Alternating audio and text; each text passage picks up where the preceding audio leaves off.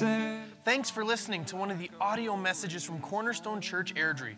My name is Brad, and I'm the lead campus pastor and primary preaching voice here at Cornerstone Church Airdrie.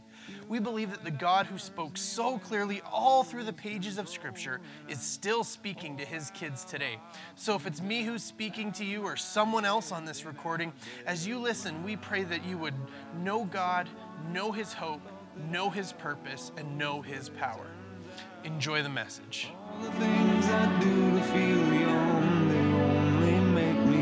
Today, I'm going to invite you to join me in Matthew chapter 27. Um, we've been on this journey with Jesus over the last three weeks, and the last four times that we've been together, we've been walking with Jesus through the last moments of his life and through his death when we were together on Friday, on Good Friday, we walked through through his death. But we know that the story of Jesus is not merely defined by his death. That the dying of Jesus is not the last chapter in the story. The faith that we have in a God is not just merely a faith in a God that would die for us. He did do that, but he did so much more than just that. And that's why the story that we have, have been on, this walk that we've been on, this journey that we've been on, has been called through death to life as we've journeyed through his death. But now we move on to the next part, the next chapter of the story, as Jesus passes from death to life. And so we begin our time today in Matthew chapter 27. This is the last story and movement of Jesus' execution and his death. Jesus has just yelled out and breathed his last. Jesus is dead. He's died on a cross. And in verse 55, we get a detail of this moment that's going to be a through line through our time today. Who was there when Jesus died? Watching, observing. Certainly the Roman soldiers, they were the ones that executed him. But verse 55 tells us about some others who were there. Verse 55 says, Many women were there, watching from a distance. They had followed Jesus from Galilee to care for, it, care for his needs. So it says that there were many women who were there with Jesus, and then Matthew highlights the three in particular. He says, Among them were Mary Magdalene, Mary, the mother of James and Joseph, and the mother of Zebedee's sons. Now, for many of us, this may be the kind of thing that we usually might just read past and just keep going. But I want to pause here for a moment because I think that there's something really significant to see here. First of all, I want to talk about what these women functionally are. See, we may not always talk about it like this, but because we don't allow ourselves to see it like this. But these women, they were disciples of Jesus. And there's a whole crew of them, we're told. Three are listed, but we're told that they were three of part of a larger group of women. This verse, this verse tells us that they weren't just there for the moment, that they weren't just there for Jesus' crucifixion, but they had been following Jesus. They had been following him down from Galilee all the way to Jerusalem. They had walked through everything that Jesus had gone through, and they are there with him as Jesus dies. They could see him and he could certainly see them. Now, juxtaposed against these women being there is who is not there. Who's not listed?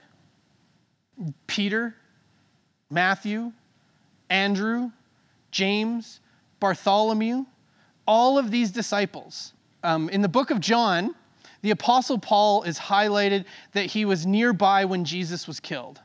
But even he who wrote the book highlights the specific, specific group of women who were following Jesus. The, the male disciples have long since abandoned Jesus. They haven't been present for any of the execution. The circle of the 12, Jesus' closest friends, they all bailed on Jesus at the Garden of Gethsemane. We looked at that a couple of weeks ago.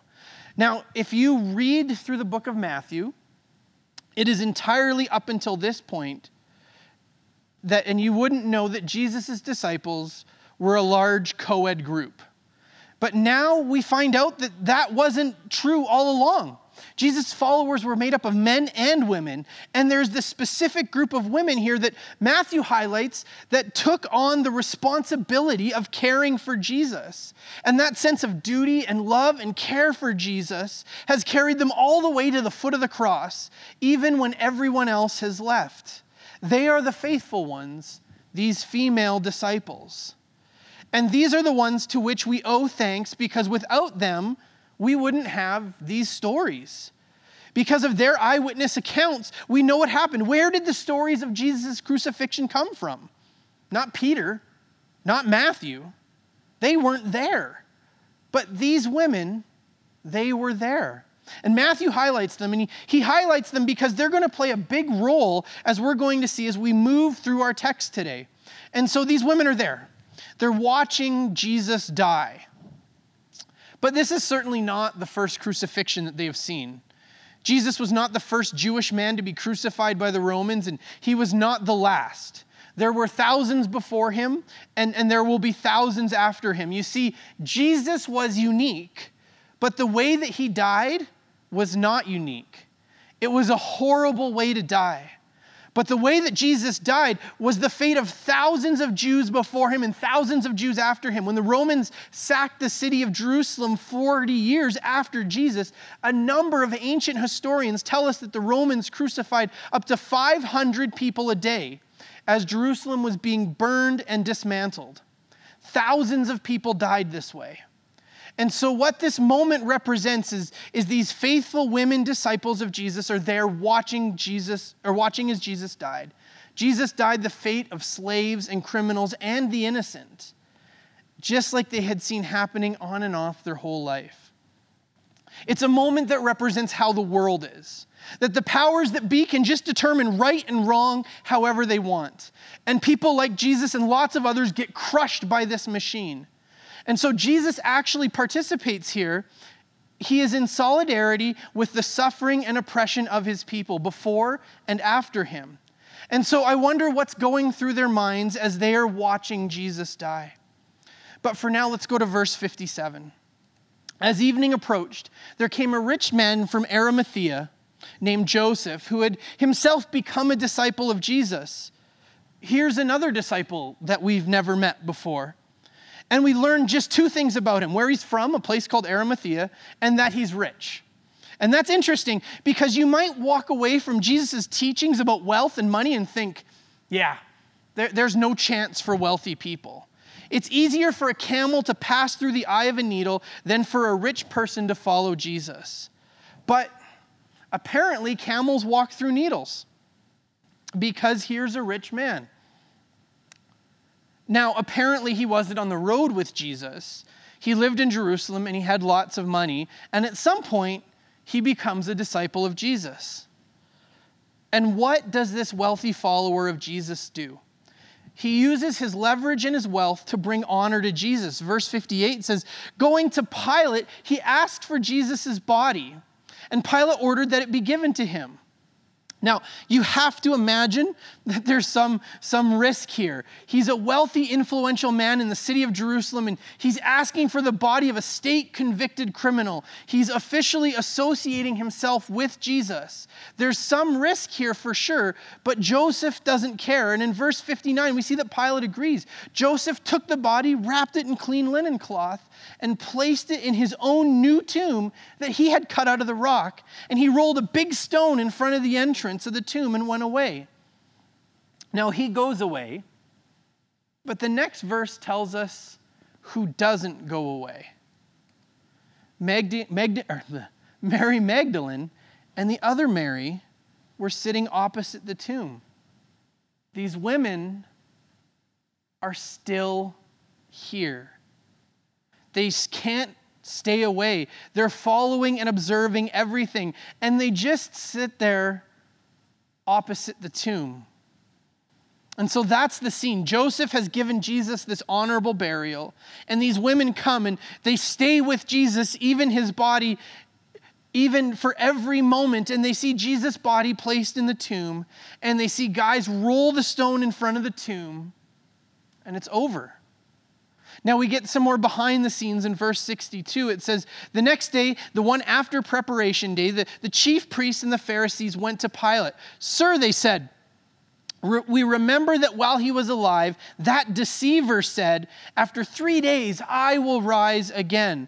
So give the order for the tomb to be made secure until the third day. Otherwise, his disciples may come and steal the body and tell people that he's been raised from the dead. And this last deception will be worse than the first. Go take a guard, Pilate answered. Go make the tomb as secure as you know how. So, so they went away and made the tomb secure by putting a seal on the stone and posting a guard.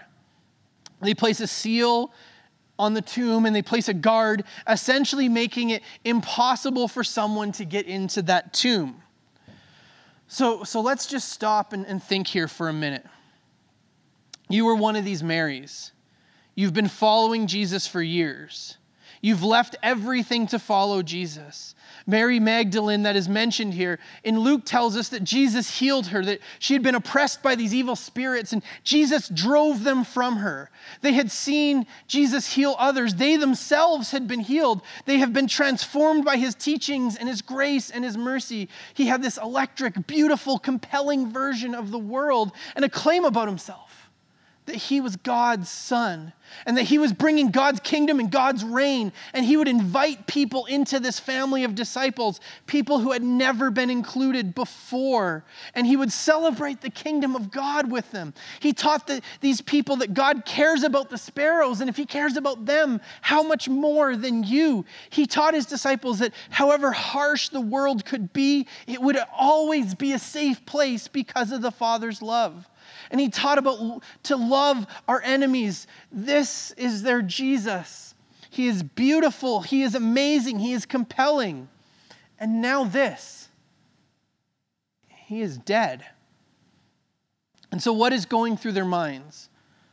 Well, this was all very nice. They had their hopes up. Maybe the world was the kind of place that Jesus taught them about. And then it all shatters. He could save others, but, but he couldn't save himself, apparently. This is the headspace they're in. There's so much heartache here. They've watched him die. They've watched him get buried. Then they watch the powers that be do their very best to make sure that this Jesus movement is squashed and erased from history once and for all. And so they're, they're sitting there watching all of this happen. And they see the world and they realize, yep, this is it. This is, is how the world is. It's a lot like how many of us feel right now in our lives, not being able to go out, not being able to socialize the way we used to, not being able to see friends and loved ones, not, not being able to celebrate Easter today with family and have a big table full of people, not being able to come to church and not joyfully. But we look around at our lives and we think to ourselves, I guess, I guess this is just the way the world is now. It's nice to dream about the fact that it could be different. And Jesus helped them foster that dream. But for us right now, and in this moment, for the, the women, this is just the way the world is. We've been brought back to reality. We live in a world where might makes right. We live in a world where people define good and evil the way they want to, where unbelievable pain and heartache and meaninglessness are just a fact of life. This is just what the world is. But this, my friends, is why our faith is so important.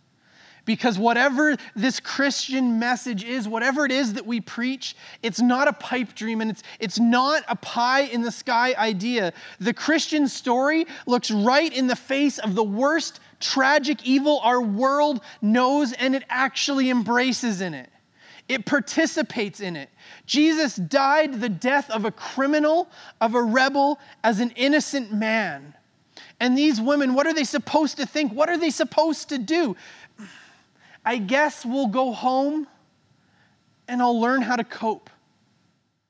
And, and for many of us, this is what it means to be human to just take on whatever life forces on us and to somehow learn how to cope.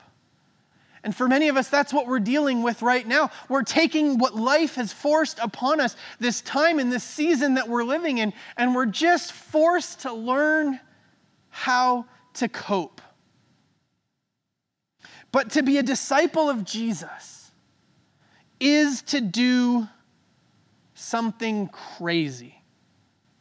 It is choo- to choose to believe that the vision of the world that we have isn't actually the real world. It's real in that it happens, but it's not the most true and it's not the most real thing about the world, and it's certainly not where the world is heading. Why would you believe in a world of green and blue and purple when it all just looks gray right now? Matthew chapter 28. Matthew chapter 28 begins like this After the Sabbath on the first day of the week, Mary Magdalene and the other Mary here's these women again, went to the tomb. There was a violent earthquake, for an angel of the Lord had come down from heaven and going to the tomb, rolled back the tomb and sat on it. His appearance was like lightning, and his clothes were white as snow. The guards were so afraid of him that they shook and became like dead men. The angel said to the woman, Do not be afraid. okay, for I know that you are looking for Jesus who was crucified. Verse 6 He is not here, He has risen. Just as He said, Come and see the place where He lay. Then go quickly and tell his disciples, He has risen from the dead and is going ahead of you to Galilee. There you will see him. Now I have told you. So the women hurried away from the tomb. And this is interesting because what does it say that they're feeling? Matthew tries to capture it with, with two words to convey a single emotion. He says, Yet afraid with joy, or yet, yet afraid, yet filled with joy. And they ran to tell the disciples. Fear and joy. They are terrified and full of joy, not one then the other, both together. And then we come to, to this most incredible, amazing moment where everything is changed, where, where faith turns into reality, where, where the story of the angel and reality meet, and suddenly everything becomes different. Verse 9 Suddenly, Jesus met them. Greetings he said, like it's just any other day. Essentially, Jesus says, Hi. Most of our English translations will say greetings, but really it's just an informal greeting that he gives, like the way we would say hi or, or hey. These women are absolutely blown apart by what happens. Their, their brains are exploding just trying to process. They're terrified. They're filled with joy. They're running to go and tell other people, and they, they bump into Jesus, and he's just like, hey. And then the rest of this verse tells us that they fall down at his feet. It says that they collapsed and they begin to worship him. It's the only thing that they can process to do. The only thing their brains can figure out to do is to worship. And then Jesus says to them, Do not be afraid. Go and tell my brothers to go to Galilee, and, and they will see me. And, and that's it. That's the story. There's another story here uh, about the guards, and then they head up to Galilee and, and they meet up with Jesus. But that's it for the story of the resurrection of Jesus in Matthew. It's these women's experience. There's no, this is what this means, or, or here is why the world is different. The Apostle Paul and Peter are going to expend their best energies trying to write and explore the significance and meaning of a risen Jesus. But Matthew just tells us this bare bones version of what happened. These women had just been experiencing a version of the world that is like what everyone thinks the world is death, pain, and loss. But then all of a sudden on Easter morning, this happens. Like all of a sudden, you're going to have to rethink your life and your view of the world and, and what you see as truth. rethink what kind of world am I living in? But because apparently this is the kind of world where the machines of selfishness and sin and injustice can just annihilate people. But suddenly, in a moment, in a flash, these women discovers that, the, that these machines of sin and evil, they don't get the last word. These eyewitnesses saw a mutilated, executed, murdered man put into a tomb. They saw a stone rolled in front of it, sealing it forever. And they saw an angel, an angel and an empty tomb. And then they saw Jesus. And they meet him. And Jesus says, Hi. And these women and the others then for a month hundreds of people experience the resurrected Jesus. Their words, the whole world is turned upside down, and the world is no longer what they thought it was. But at the end of the day, the takeaway is not just, oh, the world is a stranger place than I thought it was. Dead people don't always stay dead, apparently. But what this shows us is that no matter how much we think we know, what kind of world we're living in. The world where Jesus of Nazareth gets annihilated and is totally, and this world is totally unjust and corrupt. And that's the world we live in, where loss is normal, where someone who is super healthy and suddenly their heart gives out, or suddenly they've tested positive for, for COVID 19, and there was no way to have seen it coming. It's a world with cancer. That this is our world. But in this story, in the resurrection of Jesus, we are shown that as complete as that picture may seem for us, that that is in fact not the whole story. And it's not the end of the story. And so you and I, we come together as a church and we come from lots of different places, and some of us are totally the walking wounded right now from how people are treating you, from how this social distancing and isolation has taken its toll on you, and what's happened to you in the last year or the last seven days. And you're very tempted to read the teachings of Jesus and say, Oh, what a nice idea. If only the world was, was really like that. And some of us have major personal failures major moral failures, integrity failures, maybe ones that you keep doing and keep revisiting, and, and you have begun to say, this, this is who I am. This is the world I live in. And it's nice that Jesus could talk about victory over death, and Paul could say that there's hope for real change and life transformation. But I know my life, and I know that this is just a pipe dream. But this story asks us to entertain the simple claim that that's not true. And that's not the way that the world is. And that's not the way that you really are. You and I, we're caught in a web of selfishness and evil. It's wrapped us all in, and we've all participated in the death of Jesus in one way or another. But this tells us, this story tells us that not even our own failure and evil even the selfishness and corruption of the world, even the worst that the world, the machines of this world can possibly do to us, it's not the last word. It's never the last word. Jesus has chosen to take responsibility for us and for the human condition and the human story, and he has shown us victory over it with his life and his love. There is hope for a new creation, there is hope for a new you.